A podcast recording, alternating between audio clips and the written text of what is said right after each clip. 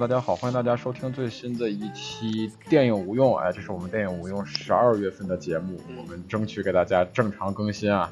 然后那个先做自我介绍，我是大象，哎，我是晴天，我是韩森宝。哎，今天因为那个这个礼拜那个犹大同学实在是工作上的事情太忙了，所以没能参加这次录音。而且因为他最近也没怎么看电影，然后所以我们下一期留了几个重头的片子，留给等到犹大回来的时候我们再聊。然后那个还是要不那个废话再说一遍，WU 播客联盟现在三档节目正在更新，呃，分别是《空谈误国》《肆无忌谈》还有《电影无用》。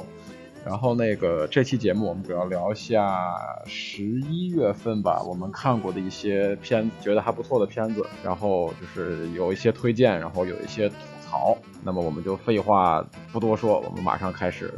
这期节目。先从那个推荐环节先开始吧。那个谁先来？我先来吧。我先来，我先推荐一个。其实这个片子。那个不是一个新片儿啊，是二零一七年的，是去年的一个片子。然后当时是 Net Netflix 出的，然后是我觉得可能是现在 Netflix 里边网飞的电影里边，可能是能排到前三好的一部片子，叫《柯达克洛姆胶片》。然后他的那个主演是那个艾德哈里斯，还有那个伊丽莎白奥尔森。然后其实这个片子其实真没太多好说的，因为它，嗯，怎么讲，就是但凡是你是一个喜欢对。摄影感兴趣的人，然后但凡是你一个是从胶片那个年代过来的人，总会对这个过去的那个胶卷有点回忆的话，你可能就会被这个片子里边一些感情所触动。而且对于我来说，他的这个切入点是这个父亲与孩子的关系这一点，又比较比较比较能够切中我的泪点吧。所以说，其实这是一个就比较正常、没太多花活的一个温情的一个家庭剧。然后他也是，就按照现在咱们国内互联网这个来讲的话，来评论的话，可能是一个比较能够出现很多金句的这么一个导一个电影。但是这个片子挺奇怪的，在微博上或者在哪儿的，并没有太多人关注。呃，我觉得就是这两年，其实我一直挺喜欢网飞的，我不知道你们俩，我个人比较喜欢网飞。然后我总觉得网飞这两年在电视剧的选择上一直都很好，但是他在电影的选择上的口味。包括它的制作水平一直都非常的差，它不缺好的剧本，但是它就缺一个比较好的一个呈现。然后这部柯达克洛姆的胶片，我觉得恰恰是它剧本上是一个很很很平常、稀松平常的一个剧本，但是它的呈现上面来说，只能说没出太大的问题。而且，然后如果你是以一个比较喜欢这种父子这种亲情片，比较喜欢那种对这个胶片的时代有所缅怀的话，你。我觉得比较推荐你去看一下。OK，好的好的。向哎，向总，我特我特别好奇，那你是怎么关注到这部电影的呢？呃，因为其实就是去年那段时间的时候，那个网飞不是在去年这段那段时间比较频繁的发力于这个做这个电影嘛？哦。所以。因为我对网飞的连续剧很感兴趣，大部分都很喜欢，所以我就有意的关注了一下网飞的电影。我也觉得挺有挺有趣的，就是它这种不走院线，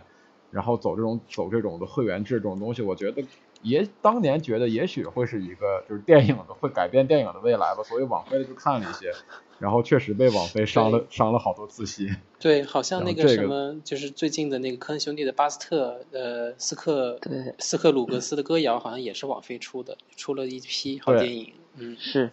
的，这个是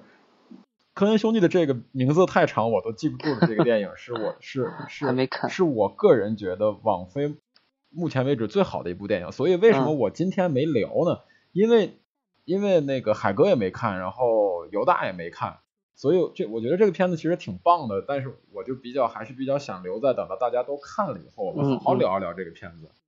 我觉得就是网飞的可能最好的是刚才说的科恩兄弟这部，然后第二好的是网飞最开始拍的一个那个电影，也就是入围了某一年的那个奥斯卡的最佳男配角吧，我记得《无尽之兽》是讲南非那边那个那个那个那个童子军的。啊，是没错没错，是无尽之兽，不是纪录片，是一个剧情片。他的那个他的导那会儿关注这个电影的原因也很简单，就是他的导演叫凯瑞永福啊，凯瑞福永，凯瑞福永拍过对，凯瑞·福永拍过我我觉得最好的美剧就是《侦探》的第一季。对对对，这个是我觉得是目前看来是网飞第二好的一部电影，然后第三好的可能就是这个柯达克洛姆的胶片，其他那些都是不及格的啊。这是我对于网飞电影的一个评价，所以我觉得这部还算还还算不错，还算可以。而且我其实也算是小半个那个伊丽莎白·奥尔森的影迷吧，所以也就关注了一下。我刚想说，你是不是因为他才去看这部电影？还真是。还真是，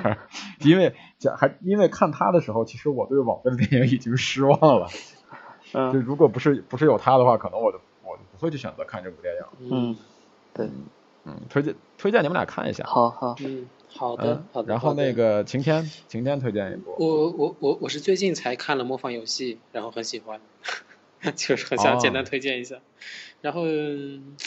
嗯。我本来其实对这个电影没有太大的期待，我觉得就是，嗯，就是正常的一个一个公司的一个活儿嘛，或者是我们就是对于好莱坞如今拍那个人物传记，其实就是按按照他的一一贯的一个方式，无非就是说制造一点悬念啊，或者是讲一讲，嗯，但是我觉得最最有趣的一点是这这个剧本好像当年拿了最佳原创剧本啊，最佳改编剧本。是根据那个图灵的一个什么自传体的一个书改的，然后本尼嗯迪克特，然后这个也入围了最佳男主角呃，就是我我是觉得这个故事你看的时候会有一些代入感的，虽然虽然你看啊图灵他是这样的一个身份，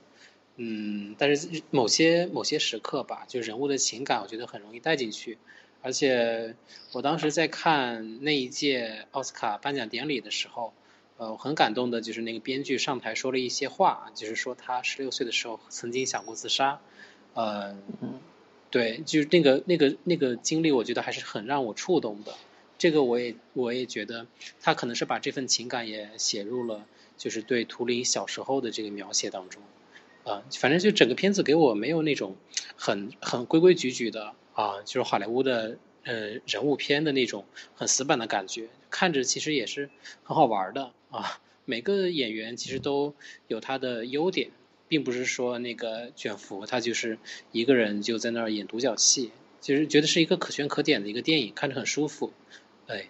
所以推荐这个模仿游戏。那个海哥对于模仿游戏有什么想说的吗？这个片子我当时当时看的时候，很多年前看，觉得就觉得就好。完全典型的奥斯卡的那种片子吧，怎么跟我的感受完全不一样？然后就，呃，那个卷福的表演非常好嘛，啊，然后其他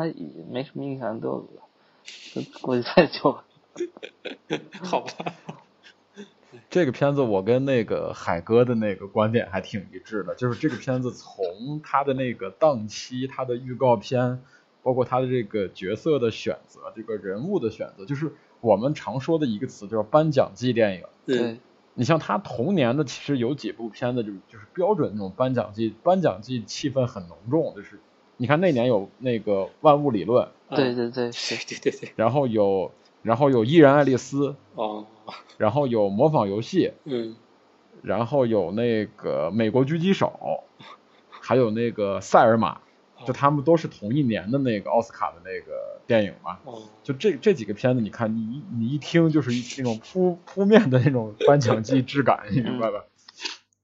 就是你对他其实这种这种片这种片子，其实你一看就是他连他那个你看这个电影，我的感觉就是就每年这个奥斯卡颁奖季这种人物传记片或者这种带带有一点历史背景这种电影的话，它其实都很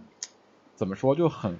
我个人感觉，为什么我不爱看？就是功利心太强了。嗯，你一看呀，它整体这个配置呀，它是朝哪个奖项去的，你基本能看出来。对，嗯，它是它是谋谋着男主去，还是谋着女主去？嗯，就是有的可能就有点用力过猛，比如说那个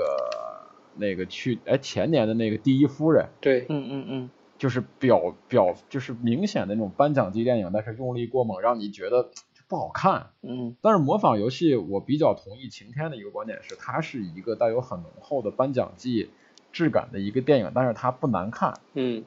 就是它没有特别的去，就是我把这个片子整个就是让你让你本尼去发去去飙你的演技，然后让你去玩了命的去冲这个呃这个这个最那个最佳男主角什么什么的，其实他在这方面没有做的那么的极致，跟那么的，就他在本身从电影层面来说来讲，还是一个比较好看的一个电影。对呀、包括他的那个人物之间的感情呀，包括他整个这个剧情的铺垫什么的，他没有说是完全，虽然说是一个嗯图灵的一个个人的一个传记片，但是他并没有说是把所有的功力都放放在往起立这个男主角的演技上，为了去拿这个奖。嗯，我觉得这一块是其实还是蛮好的，嗯对，就是这个片子看了以后让你觉得不难受。不像是有些那种的颁奖季电影，让你觉得太就是觉得功利心太强了。嗯。就非常难看，我就是甚甚至有时候觉得这个片子我，就我我有时候想到他的时候，同样我会想到的另一个这个颁奖季电影就是那个《达拉斯买家俱乐部》，嗯嗯，哦，还有社交网络，我觉得这这几个就是你同样一看也是扑面而来的颁奖季质感，但其实他们做的其实都都是完成度非常的高，啊就单独拿出来看的话，也都是也都也都是好片子。对，啊、这是我对于模仿游戏的一个观点。但是今天你还有什么想补充的吗？嗯，就是我可能对这个片子比较偏爱吧，嗯，大 概就是这样。对，听听海哥的推荐。我要推荐就是呃去去年的片子，那个汤浅之明的那部动画片《春春宵苦短少年是吧？对，好像之前聊过。然后看这部片子，因为我比较前几周才看的，然后觉得呃，汤浅之明能用尽了所有动画片的可能性，然后去完成了真人电影永远不能完成的那种那种感觉。嗯然后整部电影就就像一一股意识流，就是非常快，然后观众观众就在拼命追赶，然后也也没办法捕捉到所有的信息量，然后然后画面又非常癫狂，呃，情感又感觉很真挚，嗯。然后用他他导演也在用最特别的说法去表现那个爱情，呃，嗯。就就像影片最后他影片最后不是有一场流行也也不是最后吧，就是从头到尾不是有一场流行性流行性感冒嘛？嗯 就爱情就像 这场流行感冒一样，哦，带带着所有人。嗯然后片子里面那种喝酒啊，然后文学啊，什么戏剧啊，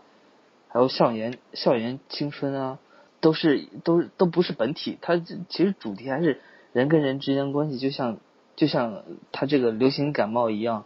就那种骚动，呃，然后还有我就觉得，就导演脑导就是导演呃汤姐这么一一如既往那种脑洞无限的具体化、天马行空，就就让人很好笑。然后嗯然后里面那种风驰电掣的台词，都能都能精准的写到你的心里去。嗯。还有就是他那个转场跟剪辑都非常好，呃，就是对那个就是对就是整个画面就非常有想象力，然后视觉冲击特别好，呃，就是视非常有视觉冲击力，嗯。嗯，然后缺点，缺点，缺点想不出什么缺点，反正比去年另外一部，他那部叫什么《鱼什么鹿之歌》什么的，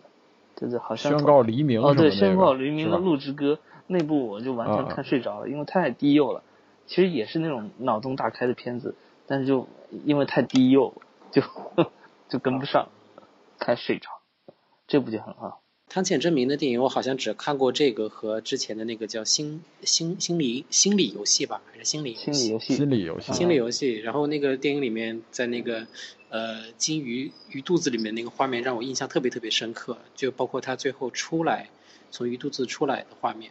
嗯，就是我对导演那个要的了解其实没有那么的深，但是嗯我我感觉这两个作品其实就是风格上还是有一点点区别的。呃，我感觉啊，就是包括在一些细节上面的画风吧，嗯嗯，《陆之歌》感觉有点有点商业化，就是他想尝试嗯让观众能看得懂，让观众能跟得上，嗯跟上跟得上他的想象力。嗯嗯嗯，对，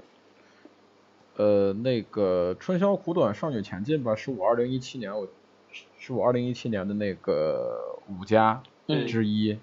就是我特别喜欢这个片子，我当时我记得应该是咱们群里边应该是岳路还是谁推荐的这个嗯。片子，推荐推荐推荐在群里的，然后我当时第一时间就看了，嗯 看了以后就非常喜欢，我就觉得就好久没有这种酣畅淋漓的看完一个电影的这种感觉了，就是看的你觉得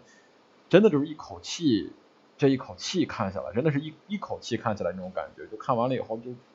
只想大呼过瘾，没有什么别的别的想说的。就嗯我也比较同意，就是海哥刚才夸这个片子的所有的点我都同意，然后我也觉得就是以我目前的水平，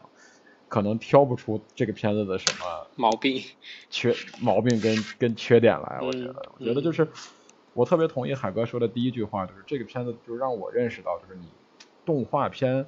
存在于这个世界上的价值跟意义，就是有些东西它的表现只能通过动画来表现，是其是其他是其他表现形式所代替不了的，是无法取代的。嗯对，呃，不是，而且就是这种二 D 的这种的手绘这种的动画，然后就是就它必须得存在，它如果它不存在，这个片子就没有任何的意义。嗯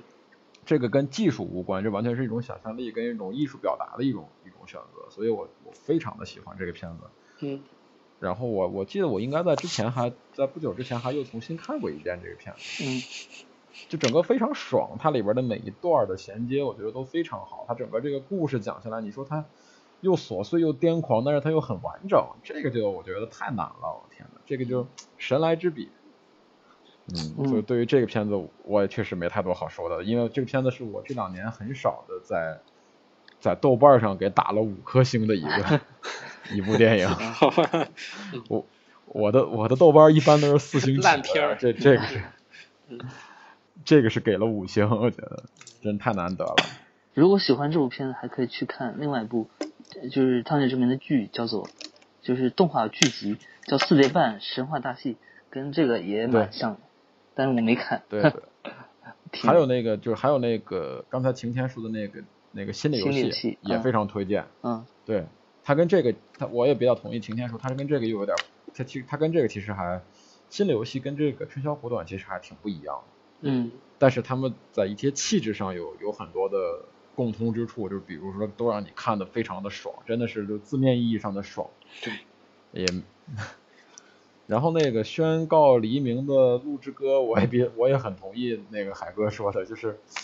呃，想象力还在，但是就太低幼了，就是有。呃，就是你很难说，你你说这是汤浅证明的也行，你说是他他做的设定，别人别人做的故事也没什么问题，反正就，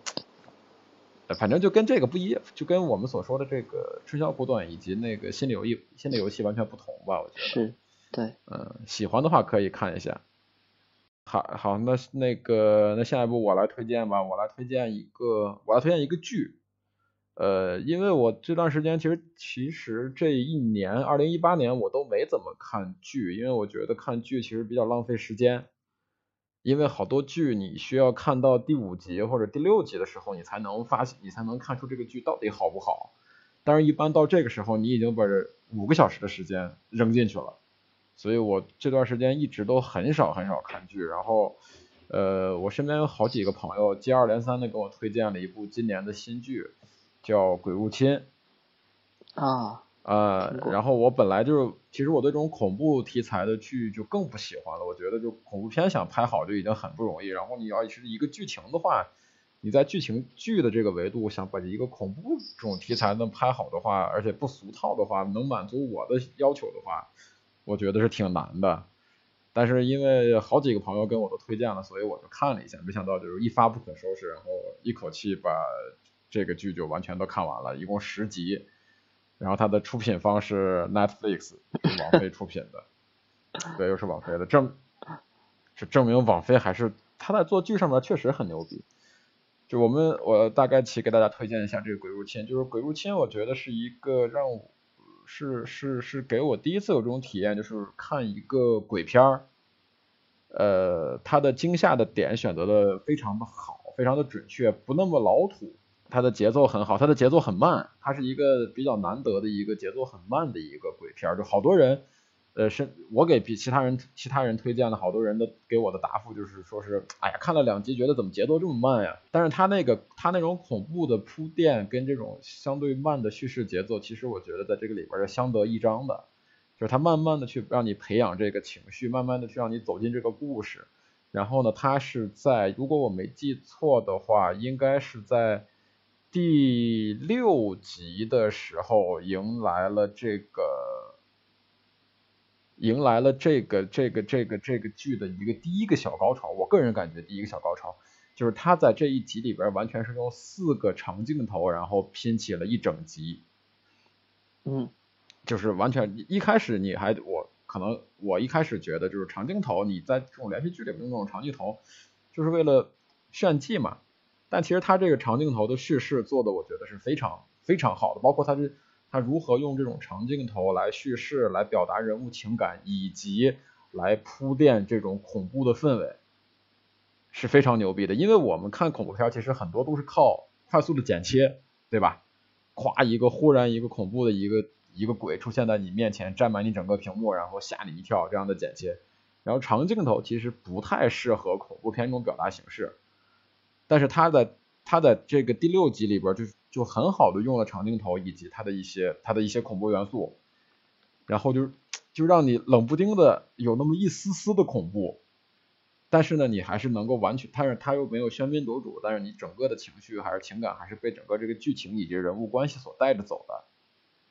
这点非常好，然后整到它的最后第十集，我真的是看的热泪盈眶，看的看的热泪盈眶已经已经不能形容，就是已经已经泪流满面了，就是距离就是看恐怖片看鬼片看的他妈哭成狗，我操，差点哭成狗。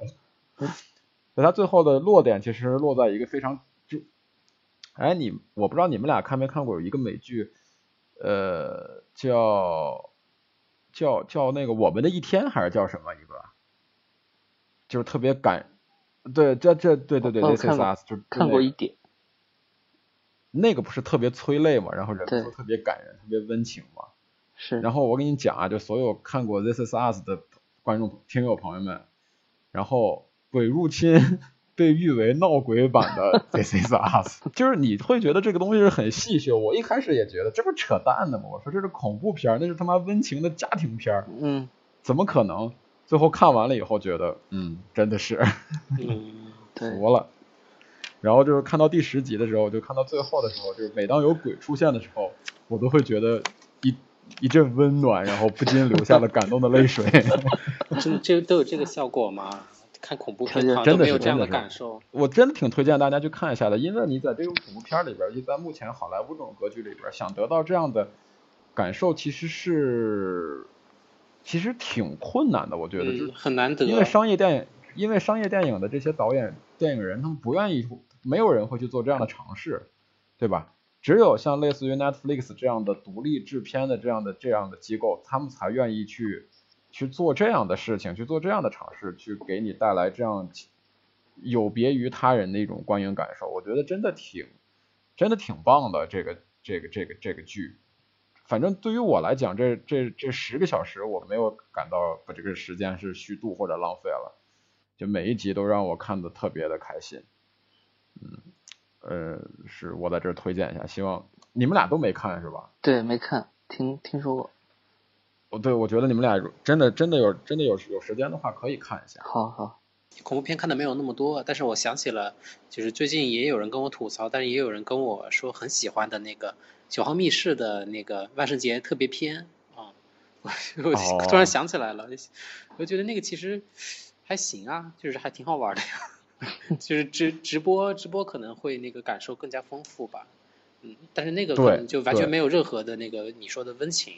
啊，那个其实就是做的一个玩的一个想法，嗯，就这不至于说特别特别的不好看或者是怎么样，嗯，其实他埋了埋了很多细节在里边，我感觉。啊，就我我同意你说的那个，就可能咱们看那个东西，觉得就九号密室那个圣诞，哎，那是那是什么万圣万圣节特别篇？对，咱们觉得它可能没有那么好的一个原因在于，我们是看的下载，我们不是和英国观众一样，我们是守在电视机前等着他看那个直播。对，然后我们看下载，我们知道这个东西是假的。嗯然后我们如果看直播的话，虽然我们也可能知道它是假，但是它有一些它那种的电视，它那个本身那个电电视台常用的一些元素出现的时候，嗯，你就会不知不觉的被带入。对，其实所以那个片子嗯的口碑其实挺好的，它在那个国外的口碑，包括你像他当时里边他，不是有那个主创人员发 Twitter 那个对对对对对，当时好像还在网上也引起了好多人在推特上就实时的在说，嗯对，因为他们当时你要是看直播的话，他那个 Twitter 跟那个它是一个综合配合起来的，嗯对，他整个把 Twitter 之类的这些东西变成了他叙事的一部分。嗯，但但是这个东西嗯我们看下载是完全体会没有感觉的。但是其实就是说，我们好像应该都看的是人人视频。如果如果人人视频不在前面，就加那一行字，就是说这个电影里面的音效是什么故意设计，我觉得其实也差不多。就是如果你是一个九号密室的一个粉的话，那么多剧追下来，其实你都哎是有一个固体的感受了，就是嗯一贯的感受。但突然这么一下，我觉得还是会被呃冲击一下的吧。嗯，字至少是这样。剧透对，字幕组 真的是剧透人。对对对，他主要人人怕你怕你怕你看到那儿没声音，然后你就删了，然后上微博骂骂他。对，嗯对啊，对了，说起这个恐怖片，其实还有一部其实也还不错，嗯也是二零一七年的一个片子。我觉得如果看完《鬼入侵》的话，也可以看一下，叫遗传厄运《马柔本》，不是《马柔本宅密室》。哦，我都没听过。马柔本宅密室是一个西班牙的一个恐怖片，啊，然后跟那个它也有点像，也是讲那个一家人的那个之间的一个情感的一个恋情感情感纠葛的这么一个片子。嗯，嗯，马柔这个我本宅，马柔本宅密室我我也比较推荐，我也比较啊推荐。好，嗯，它里边那个小女主角是演那个什么的那个演《分裂》里边那哦个小姑娘角，我不知道你们有没有哦，印象？看过看过。就我我特别喜欢她，是因为她在那个她还演了一部我特别喜欢的恐怖片，叫《女巫》。然后女巫，嗯，对，都是她，她是那个女巫的女主角，也是《分裂》里边那个女主角，呃，叫那个安安雅泰勒乔伊，然后她演的这个马柔本宅密室。对，如果大家喜欢的话，可以去看一下这个片子，其实也不错啊。嗯，然后那个晴天的下一部，嗯，我推荐一个挺好玩的一个电影，也不是好玩吧，也我也是最近才看的，可能都是经典。就这个导演我非常感兴趣，看的是那个《革命之路》啊，这个好像是零八年还是哪一年的那个奥斯卡热门，就是我是过十年了才看，呃，很喜欢很喜欢，就是刚开始看的时候觉得有一点点慢，但到后面看我突然觉得这个电影好有魔力啊，就是它的所有的节奏都是很慢的，就人和人的说话。但是我也不知道怎么分析说这种慢是，比如说那个莱昂纳多·迪卡普里奥他的那个演技，或者还是凯特·布兰切特他的演技带来的，还是说导演的这种把控力带来的，就反正就是很奇妙的一种观影体验，就是造成你非常慢，但是又很有品味啊。嗯，塞门德斯其实我看他的电影就是那个《美国丽人》《毁灭之路》没有看过。然后其实迄今为止，我觉得他给这个《零零七》这个电影序列带来特别特别大的一个美学上面的，嗯，他个人想法的，我还是特别喜欢他带来这一部，就是那个大漠呃大破天幕杀机，就是 Skyfall。所以我觉得在那部电影里面，其实他不像其他的导演就普通的植入一下，呃，可能导演的偏好啊，或者是改变一些什么。其实他好像是把零零七整个的序列给打乱了一点点，就是使他拍的不像一个中规中矩或者是一个正常序列的商业片了。所以我还是挺感兴趣的。然后呃，他在那个英国老维克剧院也导演了有那个呃凯文史派西演的《理查三世》。啊，所以我也很感兴趣，也看过那个英国国家剧院他导演的《雷尔王》，所以我觉得他其实并不是说一个很高产的导演哈，嗯，但是他也涉及了戏剧，所以我觉得他的底蕴还是很很丰厚的，对这个导演很感兴趣，呃，所以同时我觉得也可以说，就是除了呃《美国丽人》之外，我觉得《革命之路》是我最喜欢的他的电影吧，嗯，我当时在那个网上看到了一个很有意思的评论，说那个。这个电影是就是如果这个泰坦尼克号的男主角说把那个 Rose 救上来之后，这就是他们的家庭生活。对对，我觉得说的也挺好玩的。但是细细的一想，呃，这个电影其实真的像一个一个小说的笔触一样，它是慢慢慢慢的给你进入的，就是它的那种给你带来的沉浸感，就像文字一样，是给你营造出来的，是会让你进入到那个情感世界的，而不是说通过好莱坞的那种正反打呀，或者是那种。嗯，他给你渲染的画面让你看，然后还有就是，我说到这个文字感，我之前一直非常非常喜欢理查德耶茨的小说，喜欢他的《十一种孤独》《复活节游行》，还有其他的一些短篇小说，呃，所以我觉得就是，呃，我也是很晚吧，也很后知后觉，在今年才遇到这部作品，呃，但是好处也就是说，我不用在当年那这个。颁奖季的热门，我去好像当做任务一样去看这部电影，我觉得这也是难能可贵的地方，就是发现这部电影非常非常的好，呃，有它的品质在那里，呃，某种程度上其实也是遗传了美国五十年代左右家庭剧的一个传统，但是它拍的没有那么的情节剧的方式，而是用一种更有品质的，然后更带情感色彩的一种方式来呈现，就总之也是很推荐这部电影吧，嗯，是这样的。你们俩都看过吧？应该。革命之路没看过，我没看过啊。但我记得那个，呃，那个谁，就是 Rose 跟跟啊，呃，萨姆门德斯在拍完这部电影之后就离婚了。Rose 就是那个那个凯特那个凯特温凯特温斯莱特，我刚刚有个口误，不好意思。革命之路，我当时是。应该是在他那年颁奖那年就看了吧，因为我其实我最早看的那个萨文德斯电影肯定都是那个美国丽人。嗯，其实其实我还挺喜欢那个毁灭之路的，毁灭之路就是那个汤姆汉克斯跟那个保罗纽曼还有裘德洛啊，他们演那个黑社会的那个黑社会那个要金盆洗手那个。然后当年我其实挺奇怪，就是知当时知道这知道那个。这个叫片叫《革命之路》的时候，我还以为是一种史 诗电影。对对对对，我也是，其实就是革命路的意思，就是这个中文翻译。嗯。都在宣传嘛，就是那个莱昂纳多·迪卡普里奥跟那凯特·温斯莱特在那个在那个泰坦尼克号之后多年的再度携手，然后演《革命之路》。我操，我说这片太牛逼了，是不是讲什么美国建国之类的南北战争？最后，因为那会儿也没有那么多电影资讯嘛，然后出来了以后。赶紧买了张 DVD 回去一看傻了，我说这这是啥？一点都不黑色，一点都不酷，为什么也？嗯，但是当时其实我还有点理解不了，因为当时还当时还对于什么婚姻啊这种东西还没有这么没有这么深的了解嘛。嗯。然后这个片子其实当时看完了以后，我也没有太多的感想、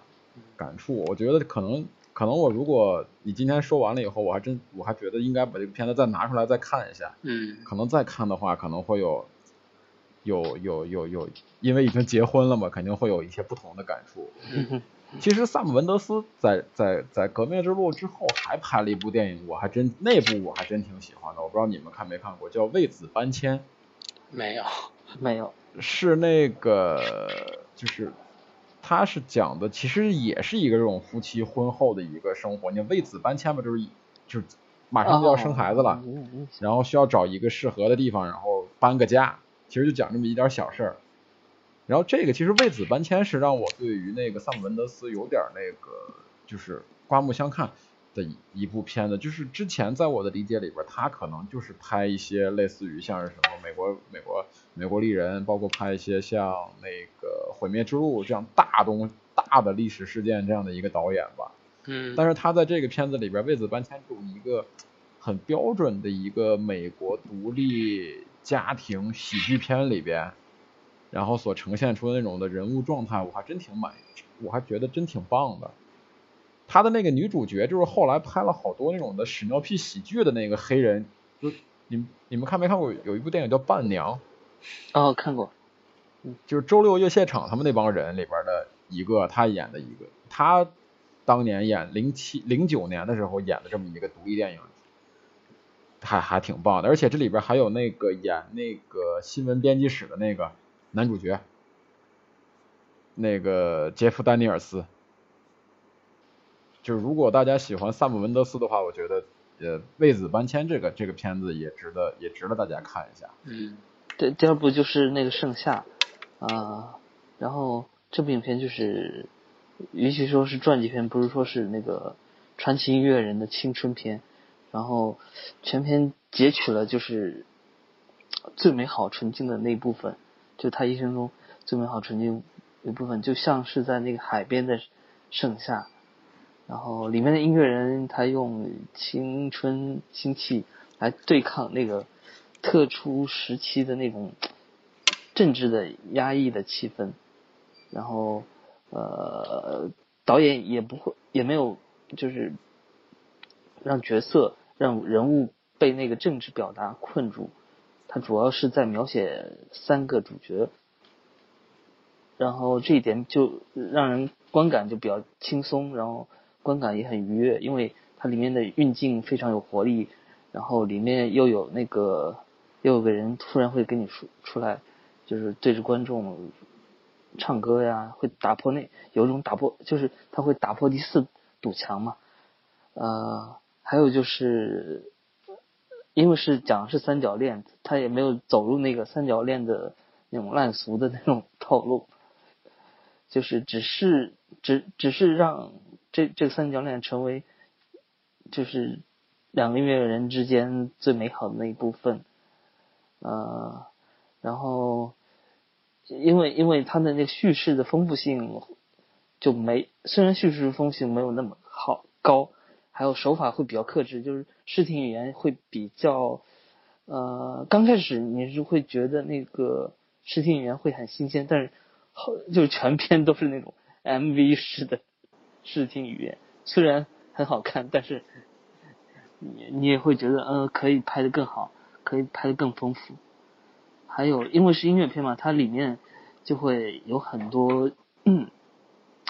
有很多音音乐，就里面选曲，导演选曲非常好，像 Rory 的 Easy Pop 跟 David Bowie 的很多名曲，他都选进来，然后然后在电影院听到会非常。就就就你就想站起来跟着跟着里面的音音乐人一起唱，嗯，对，然后总之来说就是一部观感非常好的呃青春片，嗯，不不，其实不像是传记片，哼，嗯，其实其实我当时看这个电影，我一直在想一个问题，就是我觉得这个电影如果拍出彩色版的话，我就不会太想看了，我我我有我有这个感受，真的就是那个时候的那个，当时应该还叫苏联哈。就那个时候的时期，你，嗯，其实是拿那个呃黑白，包括拍海边，拍一些室内，其实非常好看的。包括我有一些它的细节镜头，就是拍那个街道上，街道上的镜头那种光影，我还是很喜欢。然后这个电影里有两个片段我印象特别深刻，就是开场演唱会的片段，啊，那个其实就是交代了所有人物关系，然后就是你就看出他们怎么在怎么能够混进去嘛。然后其实他特别特别的导演特别特别的呃，就是巧妙的用开头就交代了这是什么时候的故事，根本就不用打字幕，就你一看就知道，哎，他们进入这个这样的一个音乐会的方式是如此的特别。然后听音乐的时候居然还有人看着，还有人巡视啊，所以然后这个是一个印象深刻的段落。还有一个就是他们是在火车上哈。火车上，然后那那个时候突然那个电影电影呃画面上出现了字幕，就不是那种字幕，就是一些图图案，就是对对对对粉笔图的字，就不是没见过，但是我觉得很好玩儿，就特别是跟电影跟那个音乐呃跟这个电影一结合，画面结合，就特别像那个 MV 或者是你只在很久远的记忆里面看过的一些电影里面才会出现，啊，这个还是让我印象挺深刻的，就是两点吧，嗯。晴天，你先推荐你的，然后因为最后一部我跟海哥是重叠的，所以你先推荐你的那个第三部。哦，我推荐一个好像大家可能没有看过啊，我我最近前两天才看的，然后是那个还是因为呃这个学期我上那个纪录片的课，纪录片赏析的课，呃研究课，老师就介绍了一批纪录片，嗯，一些很经典的影史上的，然后比如说还有像那个《杀戮演义》这样的片子。然后在那个这几个这个学期最后一节课上，老师就说没有上课了，但是是请了一个纪录片导演，然后来课上做讲座。呃，其实我觉得其实就是一个学术交流嘛，嗯，可能不是说怎么怎么样，他是先放的片子，然后再请的导演来。呃，这片子叫《冲天》，是那个台湾那边做的一个片子，是一五年，嗯，一五年做的，呃，呃，一五年好像也正好是二战结束多少周年来着，嗯，六十还是七十周年吧。然后，呃，这是个纪录片，但是它里面采访的人很少，大多数靠大多是靠口述来完成的，然后很多是靠那个动画来完成的。呃，其实后面的那个演后谈，导演并没有说很多那个交流，但是就是在看的片看片子的时候，就是我觉得在场的所有同学都特别特别的感动，啊，就是片子都能说明一切了，我们都觉得导演其实都不用太说什么了，都不用太说明什么。嗯，担任这个片子的旁白的是特别特别著名的那个，现在内地很多电影里面也会用用这个演员的金世杰，然后还有张艾嘉，就是他们不是作为主角哈，就是主就是，但是他们配音是非常非常动情的。导演是张朝伟，我之前真的没有听说过他。啊，嗯，其实电影的主题讲的就是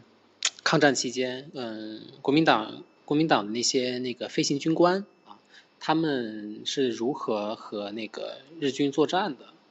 啊？好像听上去是一个非常非常枯燥的电影史，就是史学的一个专题。但是就是依靠这样的一个呃形式，我觉得使这个电影有一个特别特别嗯呃感人的基础吧。因为它采用了女性叙事，然后又采用了这么多人的一个讲故事的方法，其实就是纪录片里面的动画啊，那个就如果大家可能只是一扫而过，或者只是直接看的话，不会想象到，就是那个动画其实是做的很精细的。做动画动画之前，其实是要真人去演一遍，然后那个导演把这个给拍下来，然后根据那个动作的或者是每一帧那个画面的呃变化，然后再去做动画。所以其实我觉得这个片子做出来是非常非常不容易的，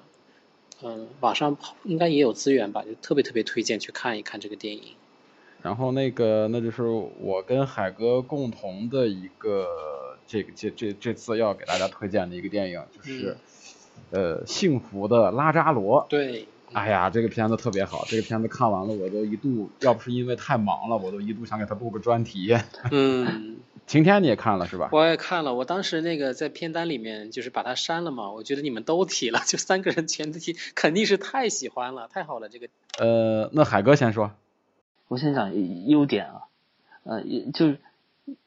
就选角非常成功，那个那个男主角那个那个那个身材，还有那个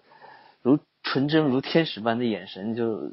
表明了，就是让你就相信这个角色，然后因为。哎，我不知道怎么推荐，因为我怕推荐给没没有人看没看过的人，我要剧透的话不太好。嗯，反正下面会剧透啊。然后就是说，因为那个这是这是这是这是剧透线，请大家注意。如果大家介意剧透的话，可以在这儿停。对，剧透非常看完这部电影之后，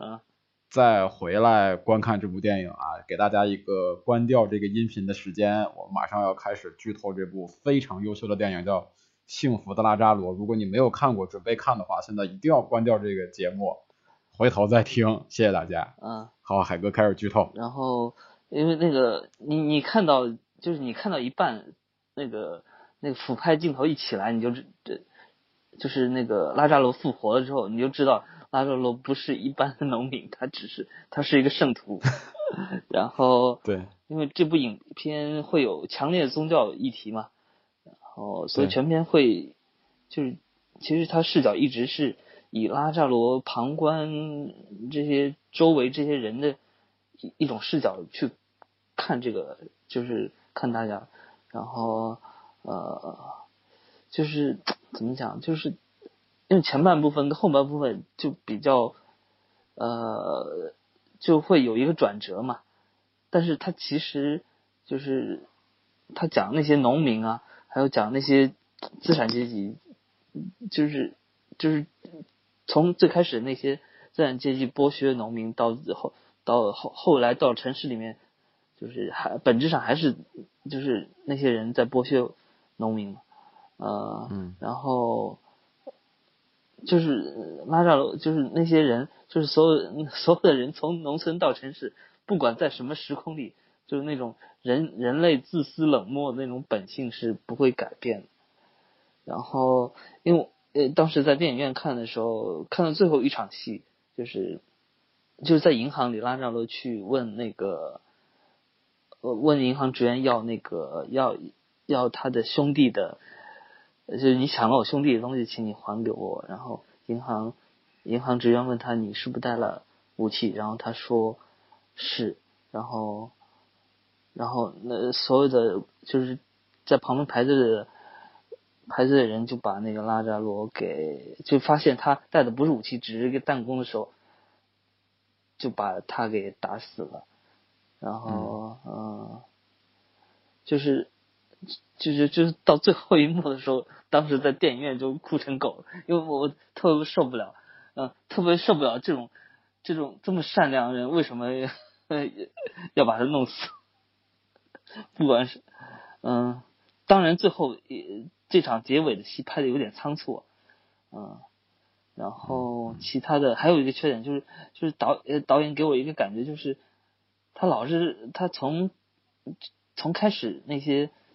农民在利用拉扎罗，让他干这个干那个，然后让他倒咖啡，然后让倒咖啡，然后刚开始说要让他倒咖啡，然后倒了咖啡，他人人又不见了，然后只有那个地主家的孩子，然后让他倒咖啡，让拉扎罗罗拉扎罗倒咖啡，拉扎罗倒了，给他煮了咖啡，然后呃，然后那个地主家的孩子喝了，然后拉扎罗就很感动，然后就把他当做自己兄弟了。然后后来又要歃血为盟，嗯，把弹弓送给他当武器，嗯嗯嗯，就是给我有点，就是有一点点隐隐的感觉，他一直在批判那个呃农民，就是从头到尾都是这样的，到最后也是靠各种偷，哪怕到了城市也是靠这种偷摸，呃，就是偷偷抢拐骗来求呃，就是来过活的，主要就是这些，嗯。嗯，我真的是非常喜欢这个电影，就是它这个电影其实分成两部分，就是刚才海哥也说了，就是其实它一开始的这个视角特别是以一个人的视角来拍的，对对吧？包括就像海哥刚才说的那一点，就是呃，你看前面那个故事，我看前面那个故事，因为我看这片子之前没有看任何的剧透，包括这个什么剧情简介，什么都没看，然后对，就直接直接看这个片子，前面就感觉就是一个很很。单纯、善良、美好的一个那个一段乡村生活，就是这种乡村里边那种小有有那种小聪明，就是我有这有我有这么一个老实人，然后有这种小聪明，其他人有小聪明，就比如他有他别人都不去摘那个卷那个烟叶，就全都所有你他有一个镜头就是所有人在田里边的这种叫拉扎罗的那个声音此起彼伏嘛，对，嗯对，就他就跟一个傻小子那种就是那种壮劳力一样，就是替所有人干活。然后也不太懂享受，然后他忽然那一段的时候，就是在中间那段的时候，忽然出现第一个航拍的时候，我还觉得有点跳戏。哎，我说怎么这个时候要出航拍呢？我说 直升机这也太奇怪了。哎，对他其实航拍这块有两个作用，他这这个这个我这个处理，我觉得是这个导演牛逼的一点。对，就是他一是把一个人从一个人性的层面上升到一个神性的层面。对。预示了一个，对，预示升华了一下，升华到这个这个复活这一段。嗯。第二呢，在剧情层面上，忽然从天上来了个直升飞机。嗯。其实我一开始看到那个直升机的倒影在那个就 在那个山山山顶的时候，我以为是无人机拍摄，然后穿帮了。没想到真的一个无人机下来的时候，在剧情上就是出现了一个巨大的反转，这个是让我就是无法想象的。就忽然走向了另一个奇怪的方向，嗯，然后拉扎罗复活了以后，整个我操，我觉得这个这个片子有点有点有点牛逼，有点有点神，我操，有点意思，可以的。然后所以呢就是你海哥刚才说他走到走到进入城市以后，其实还是处于一个被利用跟被欺负的一个状态吧，嗯，就是其实你就看到了这个做，其实导演一直在抨击人性里面的恶，就是人天生的恶，就是。当你发现这么一个复活的这么一个神旨神迹的时候，你作为一个凡人，作为你们那些凡人都没有这个基本的自知，嗯，你依然还是在利用他，依然还是在用你们的恶去去去践踏这个纯真的灵魂。对，他们就其他其实一直在批判，他这个批判一直在。嗯，然后还有另一个地方是我觉得是一个神来之笔，就是他们在，就是他跟他那个小时候的那个所谓那个生那个玩伴，然后重逢了以后，领回他们那个就特别破烂的那个住的那个地方，嗯他们开始吃东西，然后开始说笑，然后他们开始学狼叫的时候，那有一个镜头我是第二次看的，我特意回去翻回去看了一下，就是床上那几个大人变成了以前的孩子，嗯嗯，就是在那一个时在在那一个时候，就是时空和时时间，就时间跟空间在那一个时候又折叠了，就是他们那些人又回归到自己的孩子的状态，然后他们在那儿学狼叫干嘛的，好像就是回到了曾经的美好生活一样。然后忽然又那个镜头一黑，然后所有人又回到了打人的样子。对，就这这个点跟那个直升飞机那个点是是比较打动我的两个，就是这个导演在处理电影语言上面的一个，我觉得是一个亮点。然后海哥是在最后那个时候泪流满面，我反而泪流满面的是在，就是当他们走过那个教堂的时候，拉扎罗带走了那个教堂的音乐，对对对对，那那里也很好。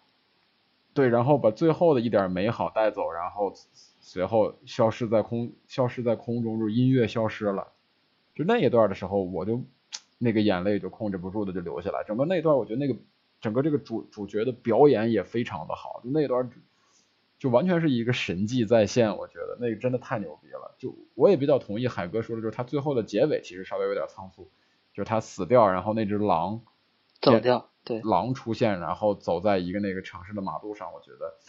这段的处理相对于之前来说没有那么牛逼。其实其实这个处理也挺牛逼的，但是他之前那个就包括音乐消失，包括航拍，包括时空的那个交叠这几个地方，我觉得是太牛逼了，这简直就不是真的不是一般的人，就是我拍拍脑门就能想出来的桥段，这真的是天才，我觉得。嗯，嗯就是就是这个这个好像是那个戛纳场刊最高，呃不是除了燃烧吧，好像是当时对场在那评分特别特别高，所有人好像都在说这个电影好，但是最后特别惊讶，只拿了一个最佳编剧奖。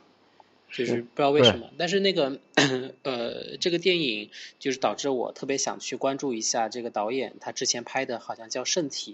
和《奇迹》，我想去看一看。然后还很惊奇的发现，这个导演的姐姐居然是影影片的主主演之一，对，我就觉得好像长长得很像，对，就是那个我们在那个呃《完美陌生人》里面也遇到了那个，对对，那个女主演，对，呃，叫他的姐姐叫阿尔巴罗尔瓦赫尔，然后他叫阿切利罗尔瓦赫尔，啊，就是就是那个后面大象，就是后面那个电影里面那个就是他在那个拉扎罗死后认出他的那个女人，对，给他啊跪下，对，啊我知道对对对，这是导演的姐姐。对，然后这个电影其实那个你们谈的那几个点真的都很很准确，也很好显示了导演的功力啊。首先，我觉得就是这个电影叫《Happy as Lazaro》，就是特别特别讽刺，就是拉扎罗有任何幸福可言呢？就是他被人这么对待。然后我觉得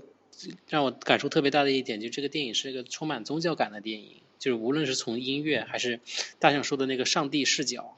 就那个真的是结合的太好了。就是一方面是哎那个警察过来看这个村庄了，然后有这个新闻出来；一方面又是说，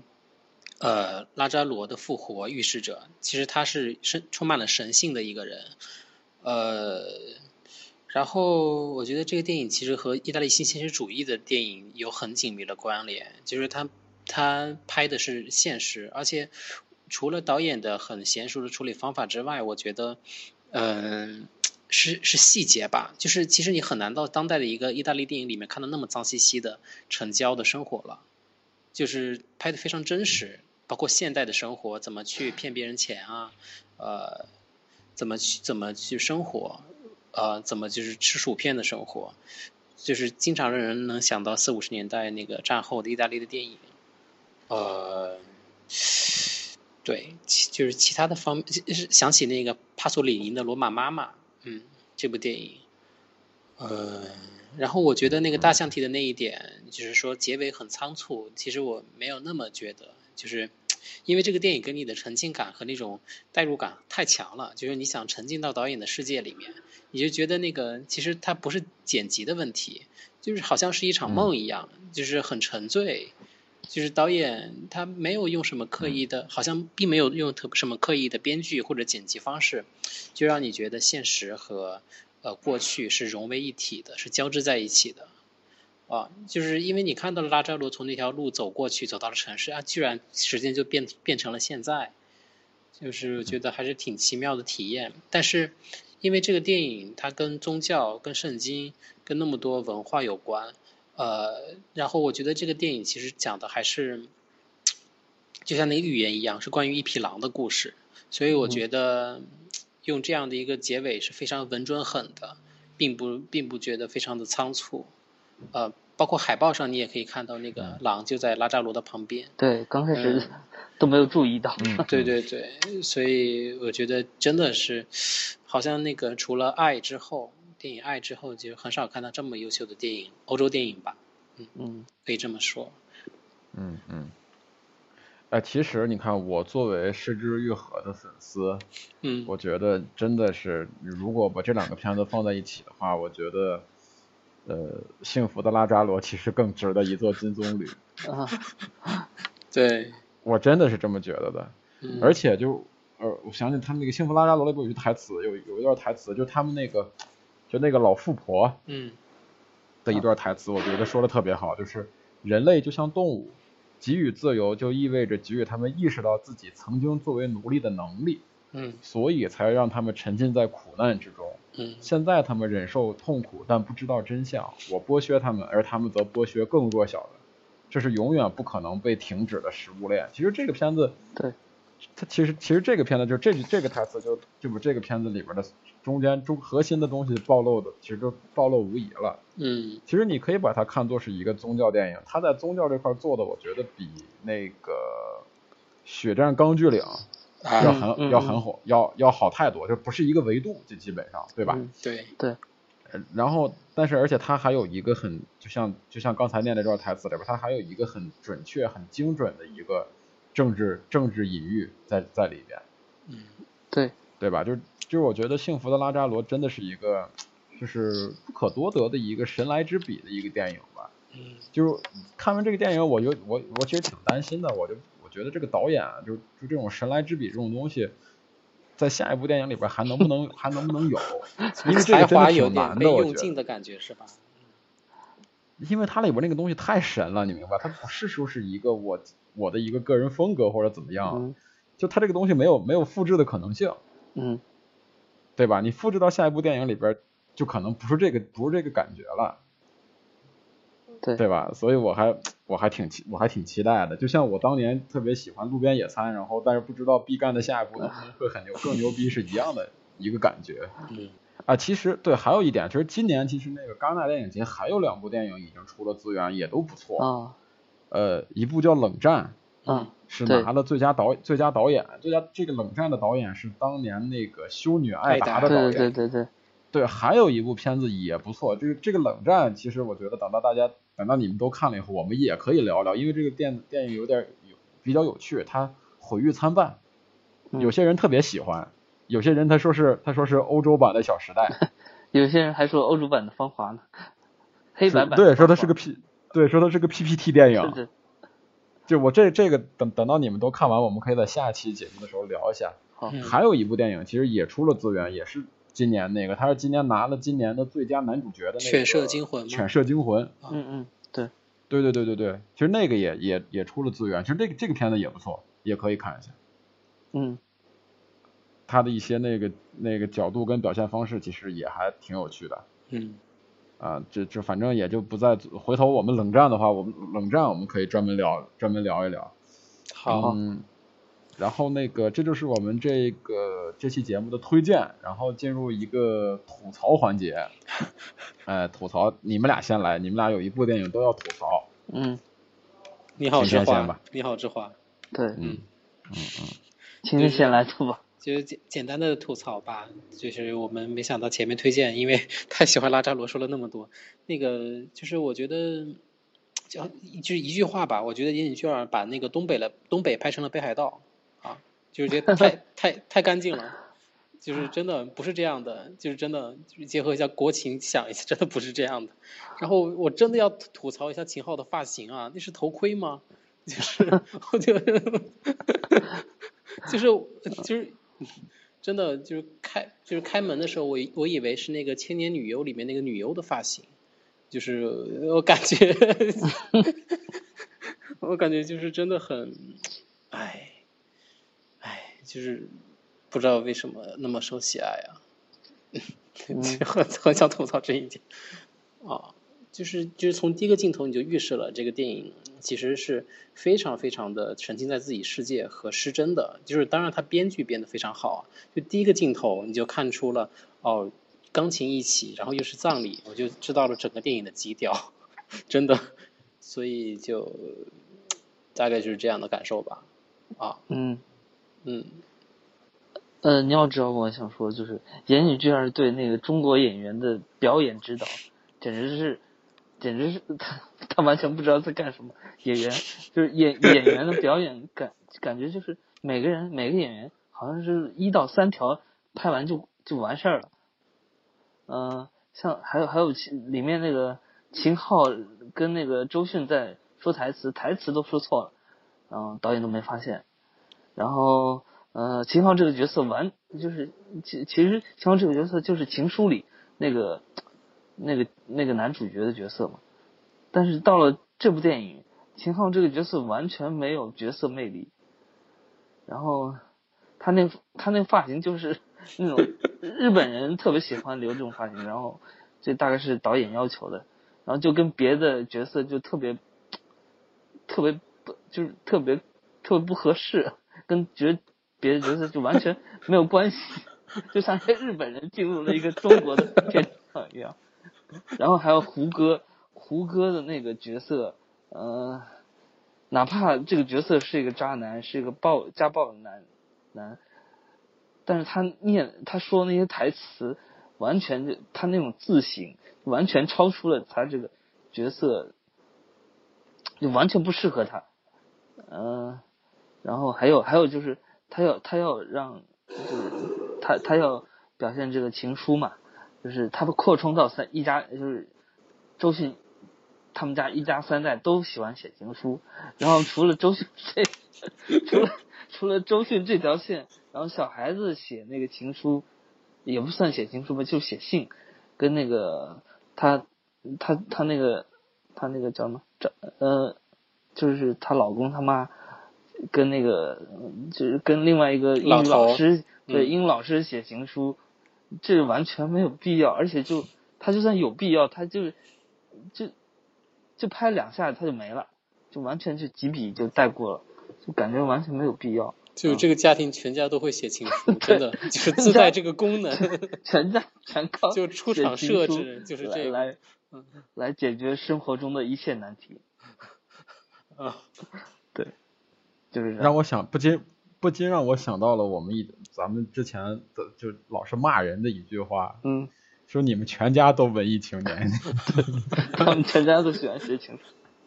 嗯，就《芝华你好，芝华》这个片子特别奇怪，就是最早看那个片子的那个宣传物料是岩井俊二、周迅跟陈可辛，对，他们拍的一组照片，然后我就完全不知道他们三个在干嘛，这是这是什么意思？这是电影宣传？陈可辛导演，然后岩井俊二制片还是监督？嗯，然后就后来所出的所有的宣传物料都非常奇怪，就都是岩井俊二。呃，陈可辛还有周迅拍的一些硬照、杂志照，然后这个东西到底是个啥，我都一直没搞清楚。然后直到他的那个马上就要上映之前，才发了一个预告片。然后那个预告片，那个预告片给我的感觉就是可能是我剪的，就是就是他那个预告片真的就是一个很很简单的一个就是预告片。对，就是把这个故事就感觉是 CCTV 六剪的一个预告片，就是把这个故事给你讲了一遍，然后配了几个都没有起承转合的钢琴曲。对，然后我说这是他妈岩井俊二是不是欠了中国人钱了？我靠，为什么要做这种东西呢？嗯。然后再加上就是第三次提到这个秦昊的那个造型，我特别同意你们俩说的，那绝对不是一个正常人类、正常中国人类会做的造型。真的，这个这就是你那个东西只可以只可能出现在日剧里，就这几或者九十年代往前的日本电影里边，就是现在两千年以后的日本电影里边已经不会有男主角梳那样的发型出现了，太他妈土了，简直是真的。而且就这个里边，而且就是他们里边那个这个电影，就这个电影看完预告片以后，我就想开始吐槽了。我我记得我好像在咱们群里边，我就已经已经开始吐槽了。我说这是啥？你告诉我，真的是这是啥？就完全无法想象这个东西到底是一个什么样的质感。我天呐，居然是岩井俊二来拍的。嗯。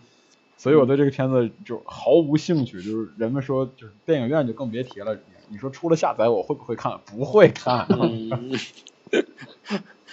然后那个，如果如果有人喜欢《你好，之华》的话，可以跟我们展开讨论，但不要辱骂我们。嗯，是，对，嗯。然后那个，我们来吐槽下一部电影啊，就是《毒液》，海哥看了吗？哦，我看了，嗯嗯。海哥，你觉得好？你你你觉得能接受？我我觉得毒液能能接受，就是它是那种就视效片嘛，就就就是我看《毒液》的时候，我就特别想看《毒液》，我更不想看那个谁，那个男主角。我就想看《毒液》，汤姆哈迪，对汤姆哈迪，汤姆哈迪完全就在一会儿就有点逗逼，然后又他就想演那种屌丝，但是我觉得他完全不是屌丝。哎，我我说一个观点，我想看看你们俩同意不同意啊？嗯。我看完《毒液》以后，我理解了一个事儿，就是我理解为什么诺兰的所有的片子里边，汤姆哈迪露脸都露的非常少。就是汤姆哈迪的演技真的不行，并没有那么好。就是，对他并没有那么好，真的就是你看他在那个，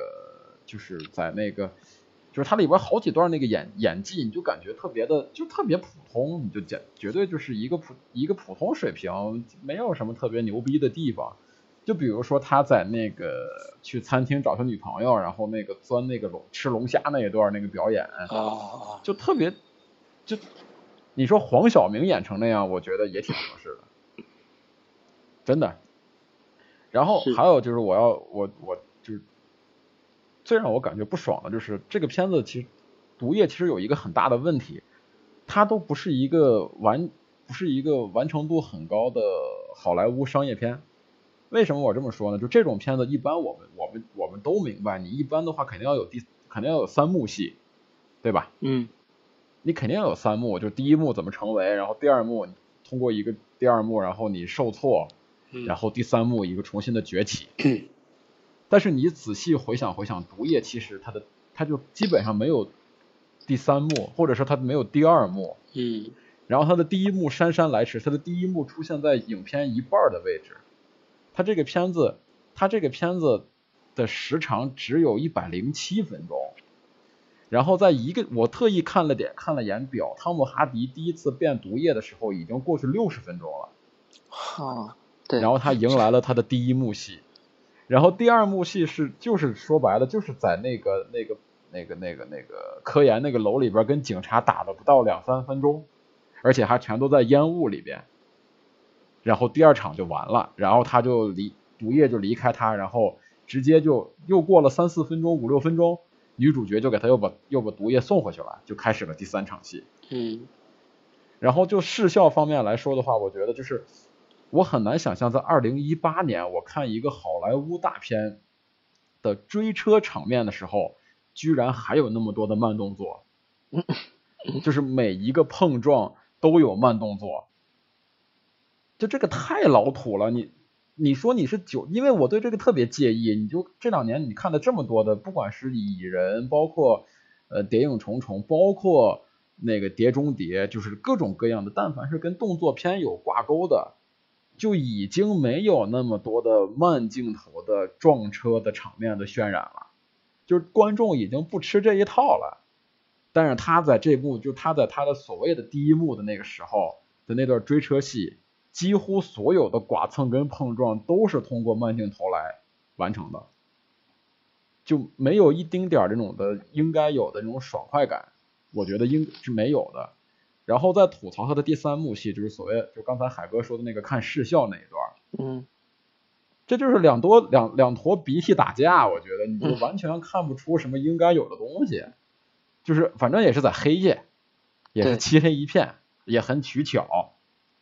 然后就是两坨在那粘来粘去，这这个东西就是让我很难接受，就是看的一点都不爽，而且也不开心。其实我在前前一个小时，我还是我的观影感受其实还是还是不错的，不错在哪儿呢？我觉得。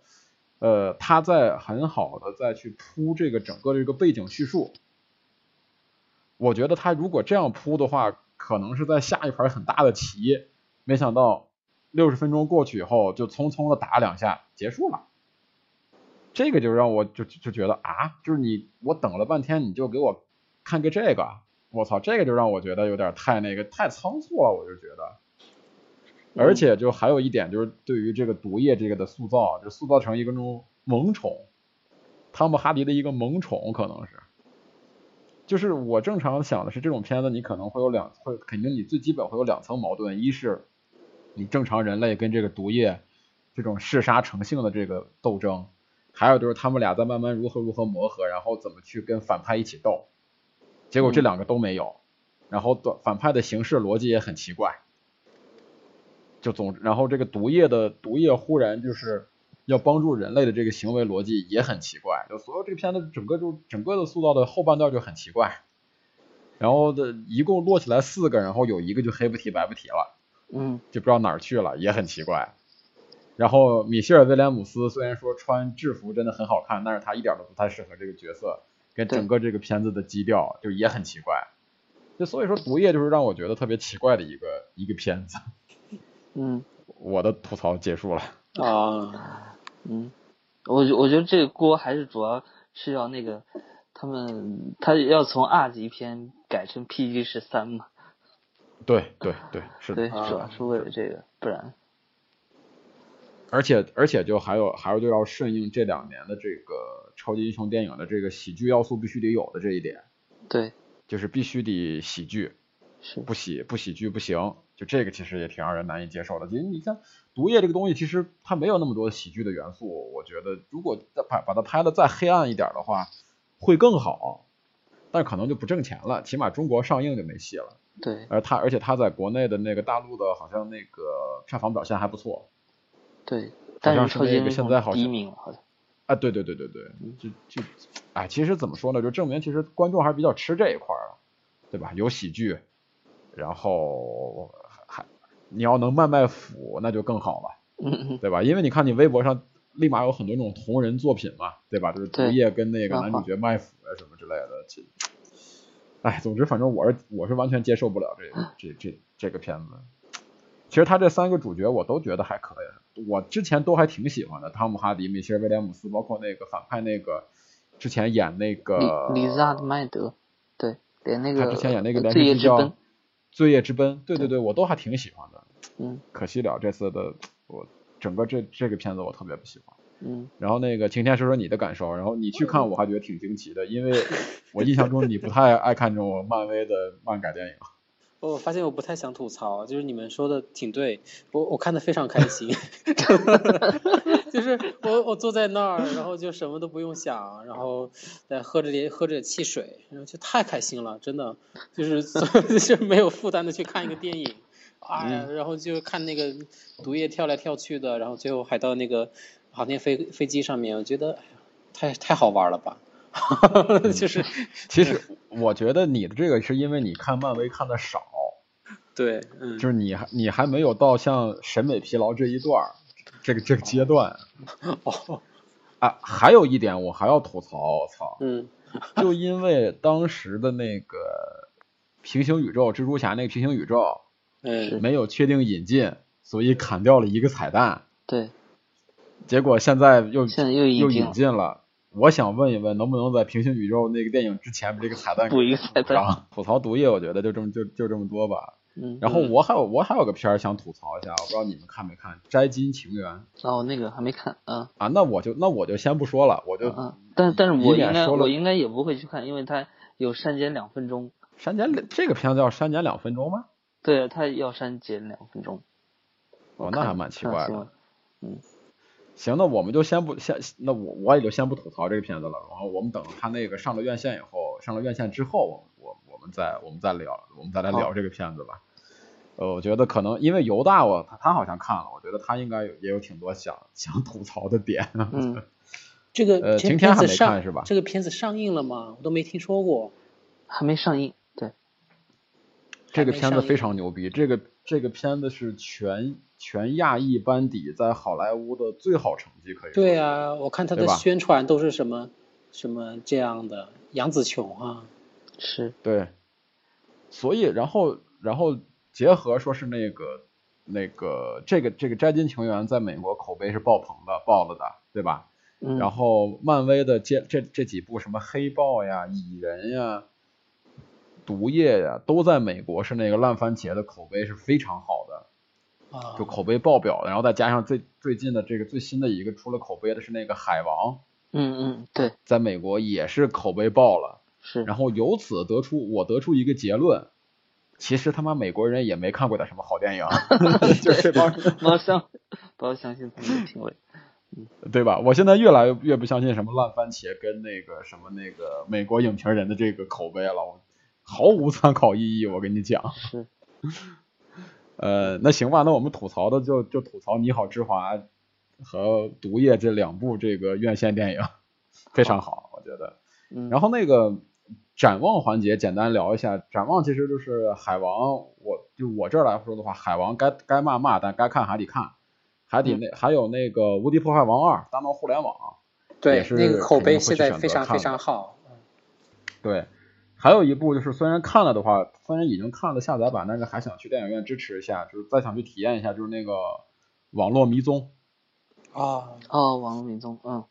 对，虽然说我也不是特别喜欢，但这个片子我可能我也我我我也我也一定会去电影院去看一下，因为没在电影院感受过这种这种这种这种风格的电影，所以会去感受一下。嗯，然后我们然后小小的给自己挖个坑，可能会录制一期跟那个伪纪录片这种风格有相关的一个专题，然后正在正在策划中，然后喜欢的话请可以跟我们留言，要跟我们聊，然后可以我们我们可以请你作为嘉宾过来跟我们一起来分享你的感受。嗯，然后你们俩呢，就是下半十二月份的一个观影的一个计划，有哪些是必看的？十二月份其实应该会有很多国产的，就是压轴的片子出来。啊、除了好莱坞的那个什么《摘金奇缘》《海王》啊，《网络迷踪》，还有那个那个什么那个谁平行宇宙蜘蛛侠呃，对，平行宇宙蜘蛛侠，还有还有那个还有那个什么绿毛怪什么格格林奇也会上，也是一部啊动画片儿。还有那个宫崎骏的那部《龙猫》也会重映。对，大家如果哦，对对没看过，对对对对对，没看过的可以看一。下。然后、啊，还有一部，我操，还有一部咱们都忘说了，一看就不是文艺青年，啊，啥？《地球哦，地最后的夜晚》球最后的夜啊。晚，对，最后一天上映。对，嗯，呃，别的还有什么？别的别的可能，呃，别的我感觉可能票房会很爆的那些什么天气预报啊，呃，什么呃什么武林怪兽啊，手机狂响啊，那都是啥呀？那还有什么云南虫谷啊这些，这都是一些就是贺呃不那个元旦，这这叫什么档？啊，这就那个新年档、元旦新档，年档，新年档，新年新年档的对一些票房的对种子选手，因为观众喜欢看这些嘛，但是我们可能不太喜欢。行。然后那个以上就是我们这个十二月份电影不用的这个全部常规节目的全部内容。然后那个希望大家收听我们的节目，在荔枝 FM 里边关注我们 W 播客联盟三档节目。然后想要加群的话，可以加我的微信个人微信号，就是大象的全拼五五六二零幺四七四八，大象的全拼五六二零幺四七四八就可以加入群跟我们聊天了。呃，那行，那这期节目我们就到这儿，跟大家说拜拜，大家拜拜。拜拜拜